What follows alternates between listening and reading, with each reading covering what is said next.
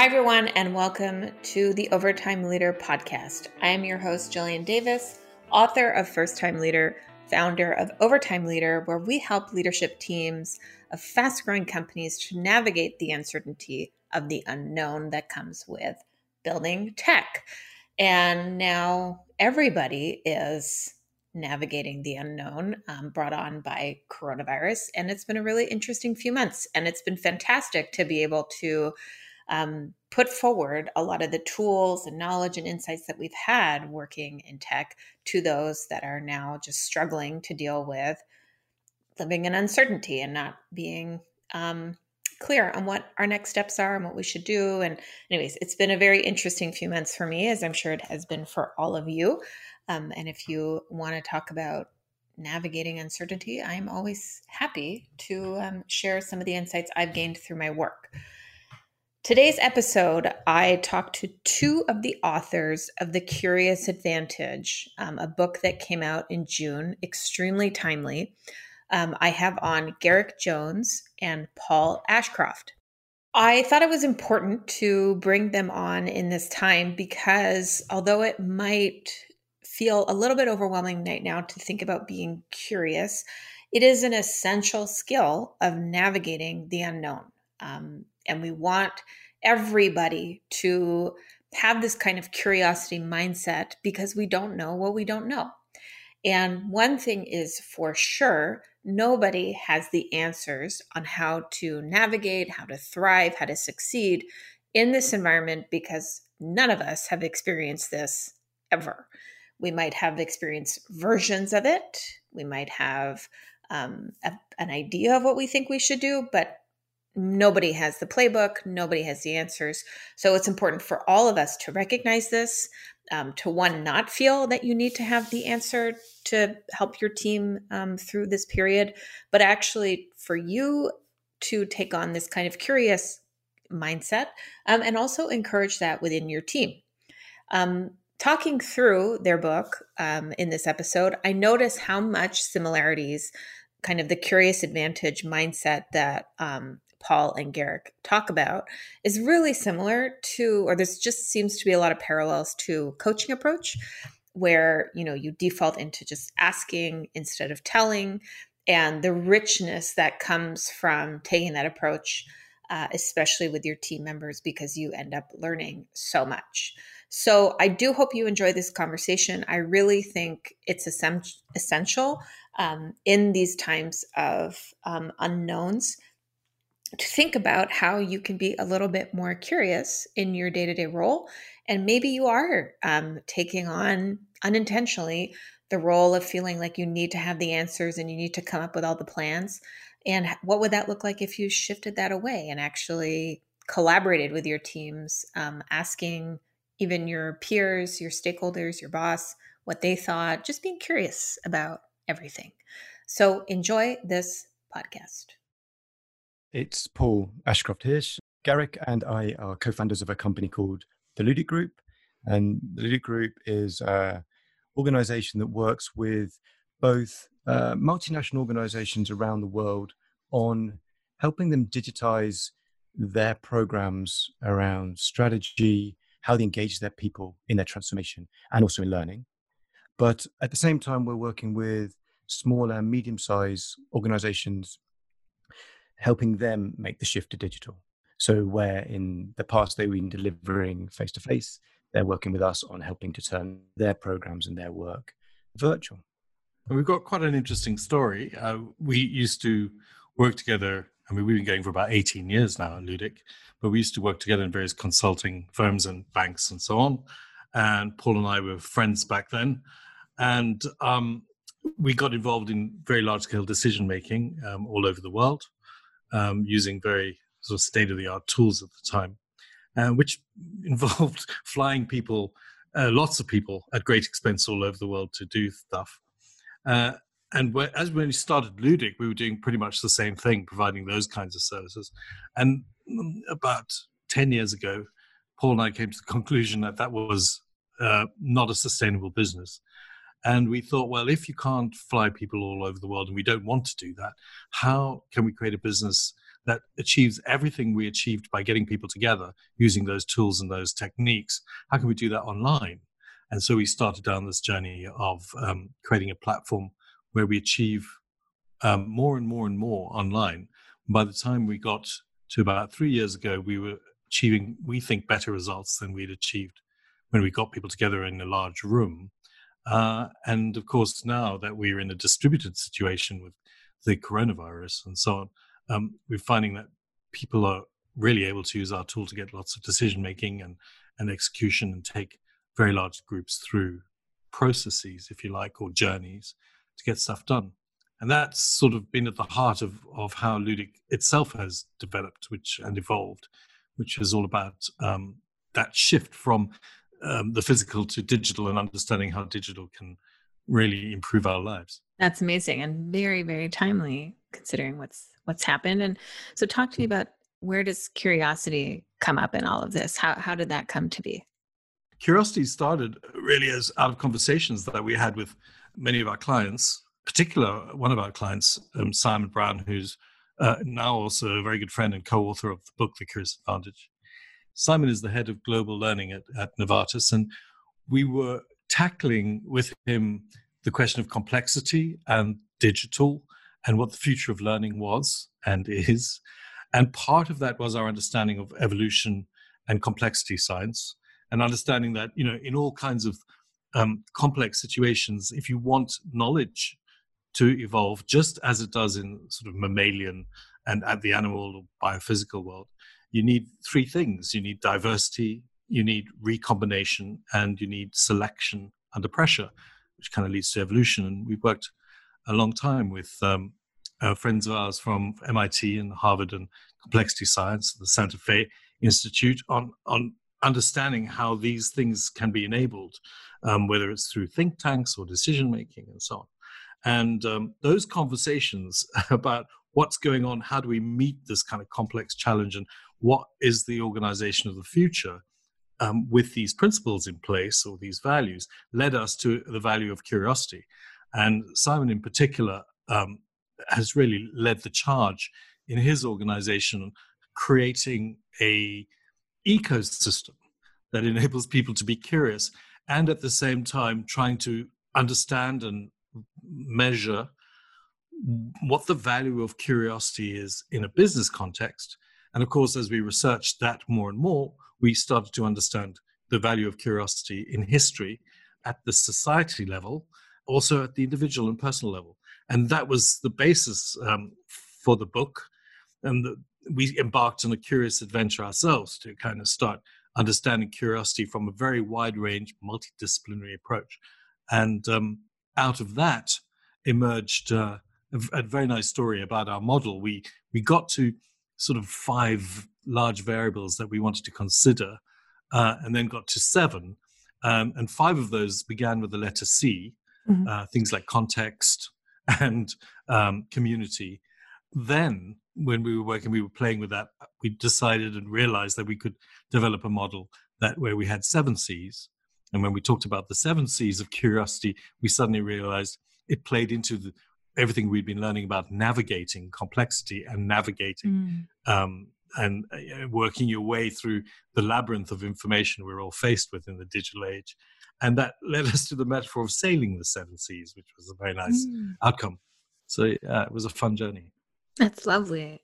It's it's great to kind of hear the the backstory because so much goes into. I think so much is uncovered when we start exploring putting these um, books together that we didn't even expect to to know in that process. And why is curiosity so important right now? I think our answer to that is curiosity has always been important. It's it's the fundamental part of being human. But right now, um, there's such a shift in our society in the way we work, the way we live, the way we learn, um, that it seems like uh, everything about um, about being human is in some way changing. And what we think is that curiosity is our way of navigating through this, because mm. curiosity is the process by which we learn, we evolve as a species and as individuals, and that we within our family or within our friends and our community help evolve. Mm. And then to build on what Paul's saying, that curiosity is important in the business world at the moment because having been faced with this massive, huge transformation in society and in work and life, as Paul was saying, um, the digital age is bringing all kinds of um, change that we need to be aware of. For example, we have to look beyond our, our context. We have to look outside of what we are used to because uh, the way that things have been done in the past cannot be done because the context has shifted. And so, if we want to survive, we have to find new ways of doing things within this this new uh, environment. Yeah, it's the same. For example, we've got AI and bots who are doing more and more of the admin stuff and more and more of the drudge work in um, in work, and that leaves us to ask, well, what enables uh, competitive advantage for organizations. And the thing that ultimately enables competitive advantage for organizations has to be the diversity within those organizations and the way that new ideas are coming in, recombination and, and selection, which leads to rapid evolution within those organizations. And for us, curiosity is the best way for to enable people to focus on new things. In the past, it used to be called innovation, or it might have been called collaboration and constructivism. You know, there were various fads, process, transformation, and so on. The thing about curiosity is it allows everybody to be working in a way that it's asking questions about what can we do, what can we learn, where can we go that we haven't been before. And with the um, new world of AI and, and bots doing all the drudge work, as I said, we think that people will be more and more focused on needing to be curious and bringing new ideas into their organizations. What was interesting reading through the book was curiosity isn't just about asking a load of questions and generating all this new information. It's really about taking that information and turning it to action. And that was definitely, um, I'd say, something that I came out of that of the book going like, okay, that was like noted. um, hmm.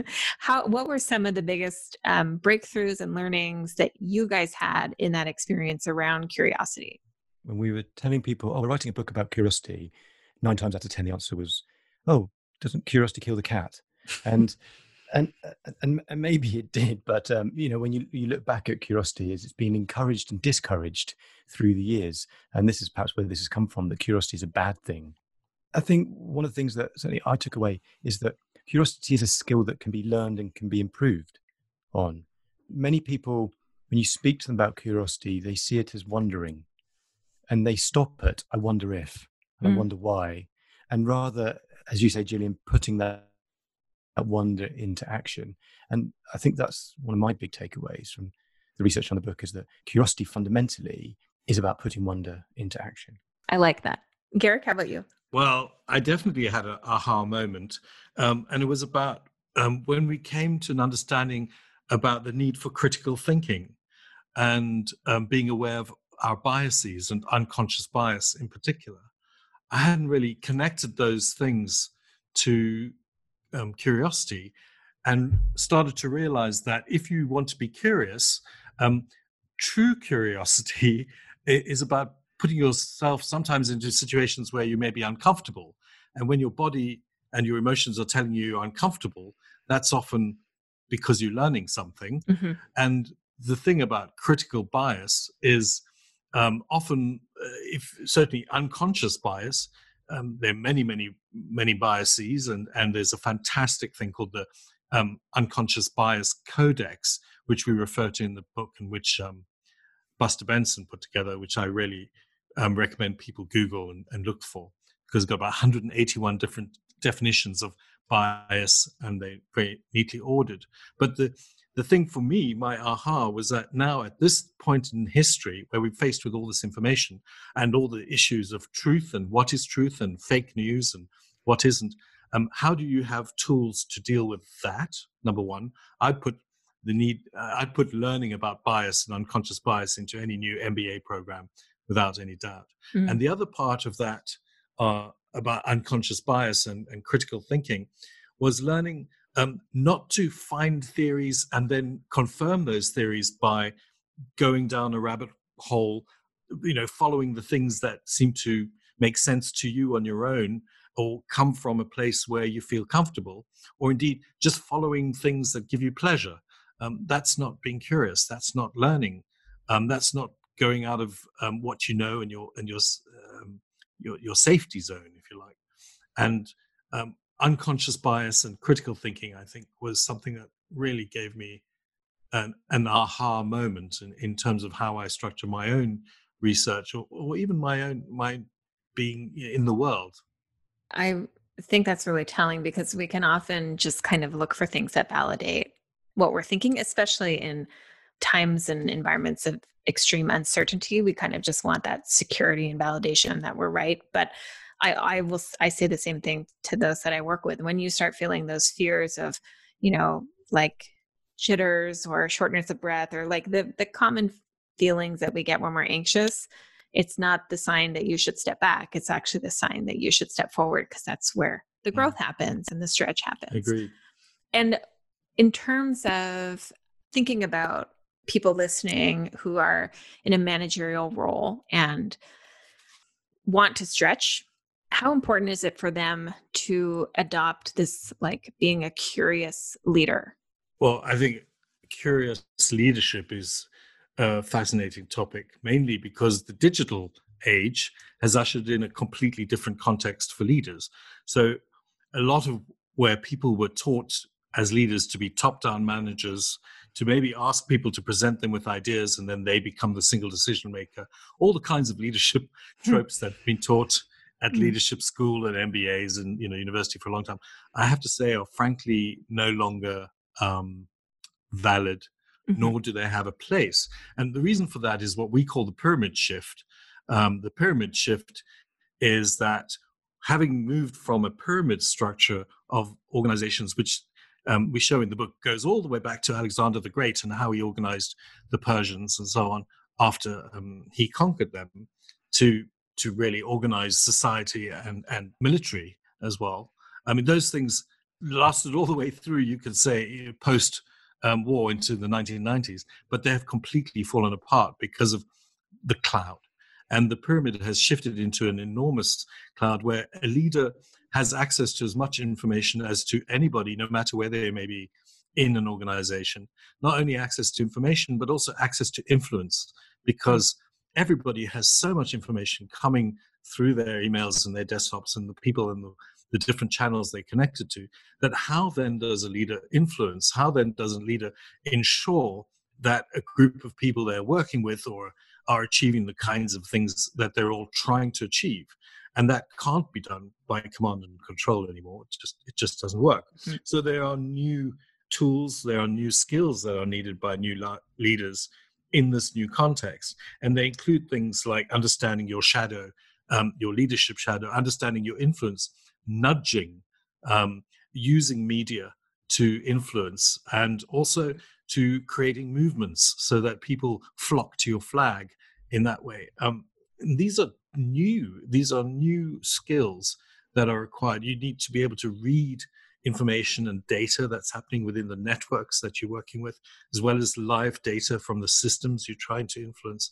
And you need to be able to turn that in a way that is able to enable that enormous cloud of connected people to get things done and achieve things that are different from everybody else. Mm. And I think I would, Garrick, add to that that from the individual's perspective, people that are working for managers and these leaders, is that people want to work for leaders who encourage them to be curious and to keep learning. Um, roles are changing so fast at the moment that if uh, people aren't reskilling or are encouraged to learn, and by learning, uh, whether that's on the job or doing a course, giving them the opportunity to uh, fail, to try things, to get it wrong, to um, to explore, then not only does the organization become irrelevant, perhaps, but even the people that are working for that organization or for that leader start to feel that their skills are outdated and that they are no longer relevant. So it, it becomes a vital circle the leaders to role model curiosity, for the managers to role model curiosity, and for the people working within those organizations to embed being curious into their work. Microsoft is a really good example of a company that turned itself around through Curiosity, I mean, obviously, um, an incredible company for decades, but around 10 years ago, sort of what lost their way um, in, you know, are they uh, doing software? Are they doing computers? You know, what, what's really their, their thing? And when Satya Nadella came in, he really focused on turning around the culture within Microsoft by focusing them to get back to being a curious exploratory um, organization. And well, we've really seen how they've turned their ship around and are now frankly flying and and and competing back at the the top of their game.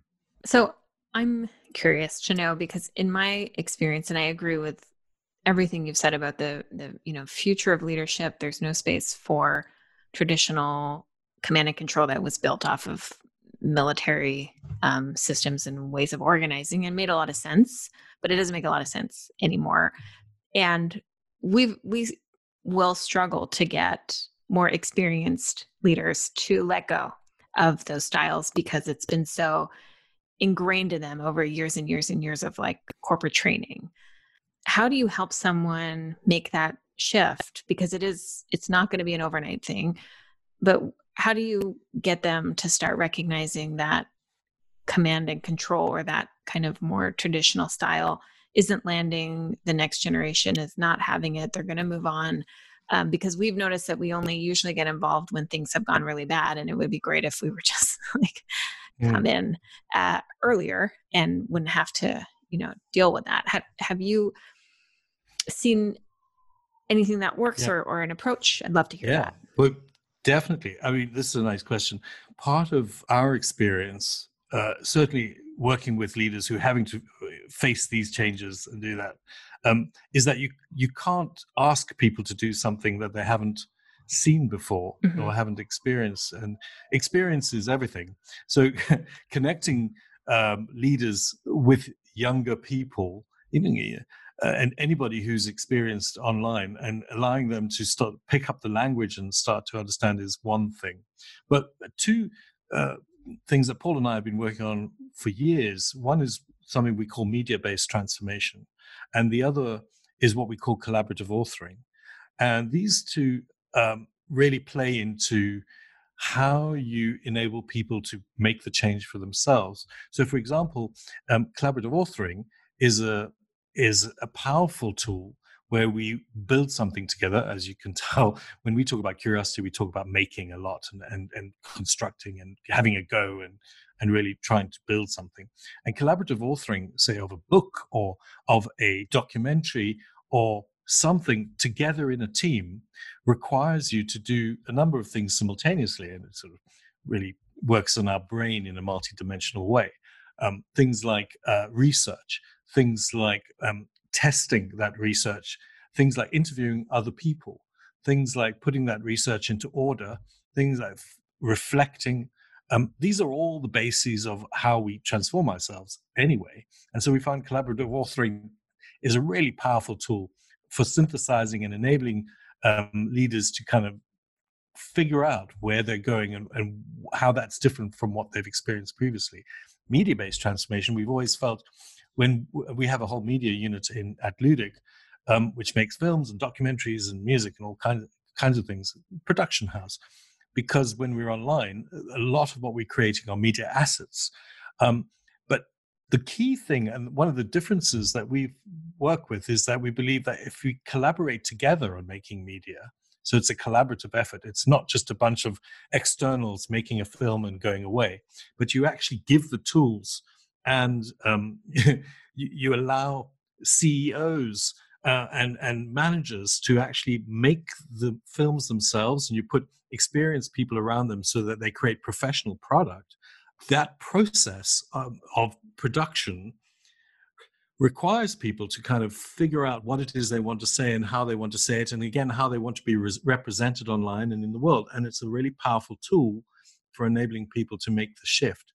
So I would say build things together would be a summary of how we enable people to change. I like that. So, like, kind of crossing the bridge from executive leadership and kind of working with everyone and seeing the different perspectives and probably in if i was to put words in your mouth coming with a very curious mindset to those collaboration yeah. sessions and absolutely and it's that thing of of it shifts the mindset of the of the of the team for example if suddenly your leader is no longer away making decisions and you mm. very seldom see them but to have somebody present with you who's working with you and collaborating and involved in whether you're making a powerpoint deck or whether you're making a documentary together um, you're still working it out together. And so active leadership i think is is key to understanding how these changes take place. Absolutely. Paul anything to add? Well one part of that i think is confidence one of the things we found when we were writing the book is that confidence and curiosity are two sides of the same coin. They're completely interlinked. You don't, and we we sort of wonder: do you do you start a journey by being curious, and therefore you build your confidence, or do you need confidence in order to be curious? I don't think we've solved it because they go together. But one of the things mm-hmm. we discovered was that what what really builds confidence is not knowing that you can do something and you practice it and you do it well and you're successful that's not actually where the confidence comes from. It comes from knowing that you can fail and knowing that you can cope and what to do when things go wrong. And the way to build up into that, we found, is as climbers learn to, say, climb up a rock wall, or if they want to climb up a mountain in the end, the, uh, the best way to do this is not to climb up pretty high and then worry about falling off, but to build in the chance to climb up a meter and fall back climb up two meters and safely fall back so that you know what it's like to fall. And that allows you to have the confidence to go higher.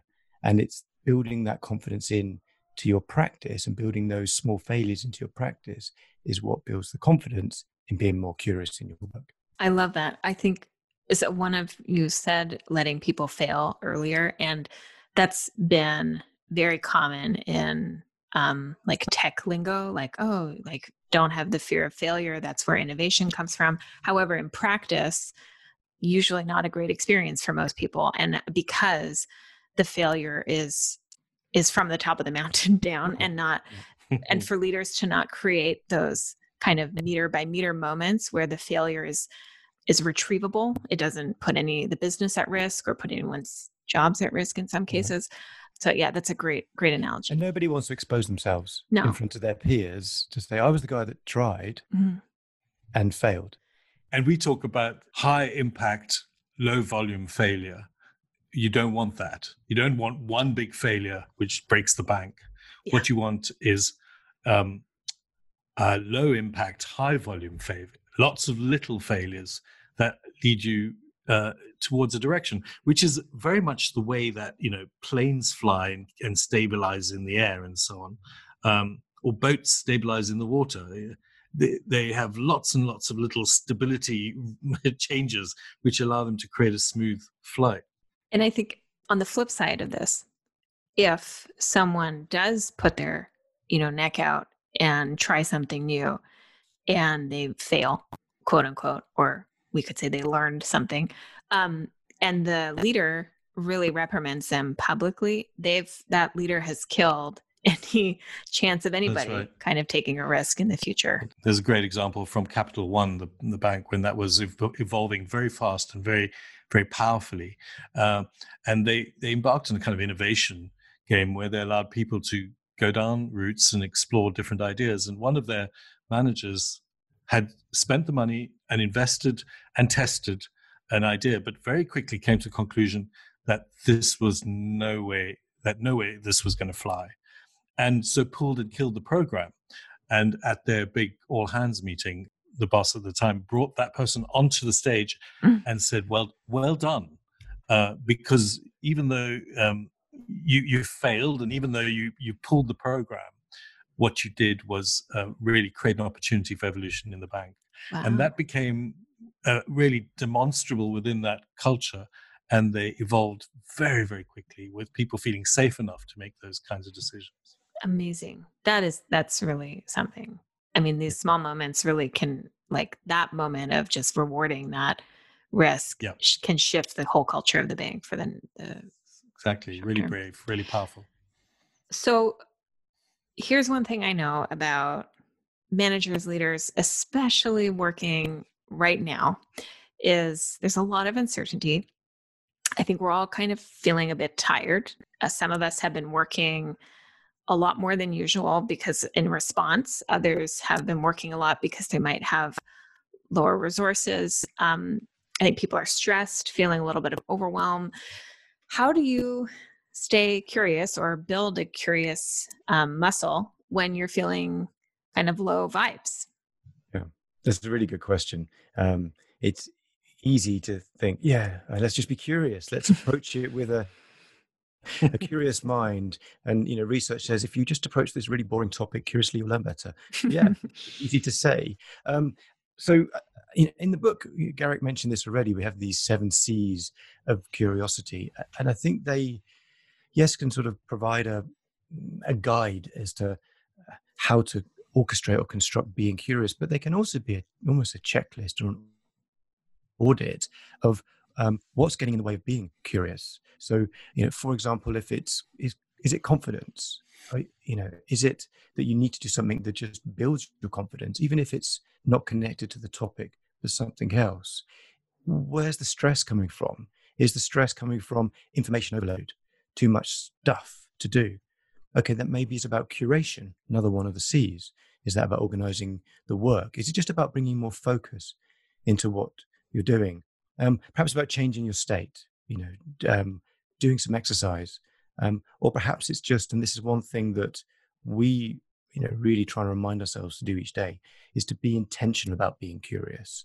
Um, and really see it as, I think, as you just said, Julian, use it as a muscle that you can deploy um, in the things that you do, not something that you just hope happens serendipitously. We had a wonderful conversation with Susie Collier, who's professor at the uh, Royal Academy of Music, and um, she's also the mother of the musician Jacob Collier. And if you Google Jacob Collier, you'd see the amazing things he's been doing, and Quincy Jones picked up on and so on. Incredible musician. And we were interested in talking to Susie because she really has an understanding of how to work with young people and how to create an environment in which they're able to excel. And she has incredible insight into not only language but also being um, focused and also energetic, as well as being aware of where you are in your process, especially when you're making music, for example. And one thing she talks about is is completely changing your context. If you're stuck or if you're tired, you just get out of that context and instead of trying to play a passage of music over and over again, to stop and go for a walk, which kind of seems um, like you know common sense but it's something we forget to do. I mean i, I myself I'm, I'm a musician and i play the piano and i'm a composer and, and all those kinds of things. And one of the things i've found when paul was talking about changing your state uh, one of the things i've found um, more and more is that if i just stop when i'm trying to solve a, a, difficult problem or faced with too much stuff and maybe slightly overwhelmed um, one of the best things to do is to learn a new piece of music. So um, I I'm a, I'm an improviser and I love to improvise, but that's easy for me. But to sit down and learn some Bach or some Chopin or something is something that requires more effort. What it also does is like completely changes my brain state. It takes me to a place where um, I'm learning. It takes me to a place where I have to be humble and figure things out and be you know intentional about stuff. But I often find that having learned a new piece of music, the problem I was trying to solve starts to solve itself as well. So there's this very interesting um, relationship between trying to problem solve and and actually doing something completely outside of the area that you would um, that you try to problem solve, which is which is irrational, but it seems to work. It's funny how once you seem to let go of the problem, the solution ends up showing up on its own. Yeah. So, one of the values at Overtime is um, being practical. And I think you've both shared uh, a lot of you know practical application for how listeners can bring more curiosity into their work. Do you have any other takeaways um, for our listeners on how they can stay a bit more curious in work or in even in their day-to-day lives? Well, uh, first thing we would always recommend is read our book, uh, The Curious Advantage. the Curious Advantage, available on Amazon. Learn yeah learn all about how to sail the seven seas of curiosity. I think there's loads of really practical um, tips and things to do there. Great. That's i think i really enjoyed the book and um, i want to thank you both for spending the time today to talk it through. I wish you the best of luck with the curious advantage and everything you're doing with the Ludic group. Thank you so much for your time today. Thank you Gillian. it's been brilliant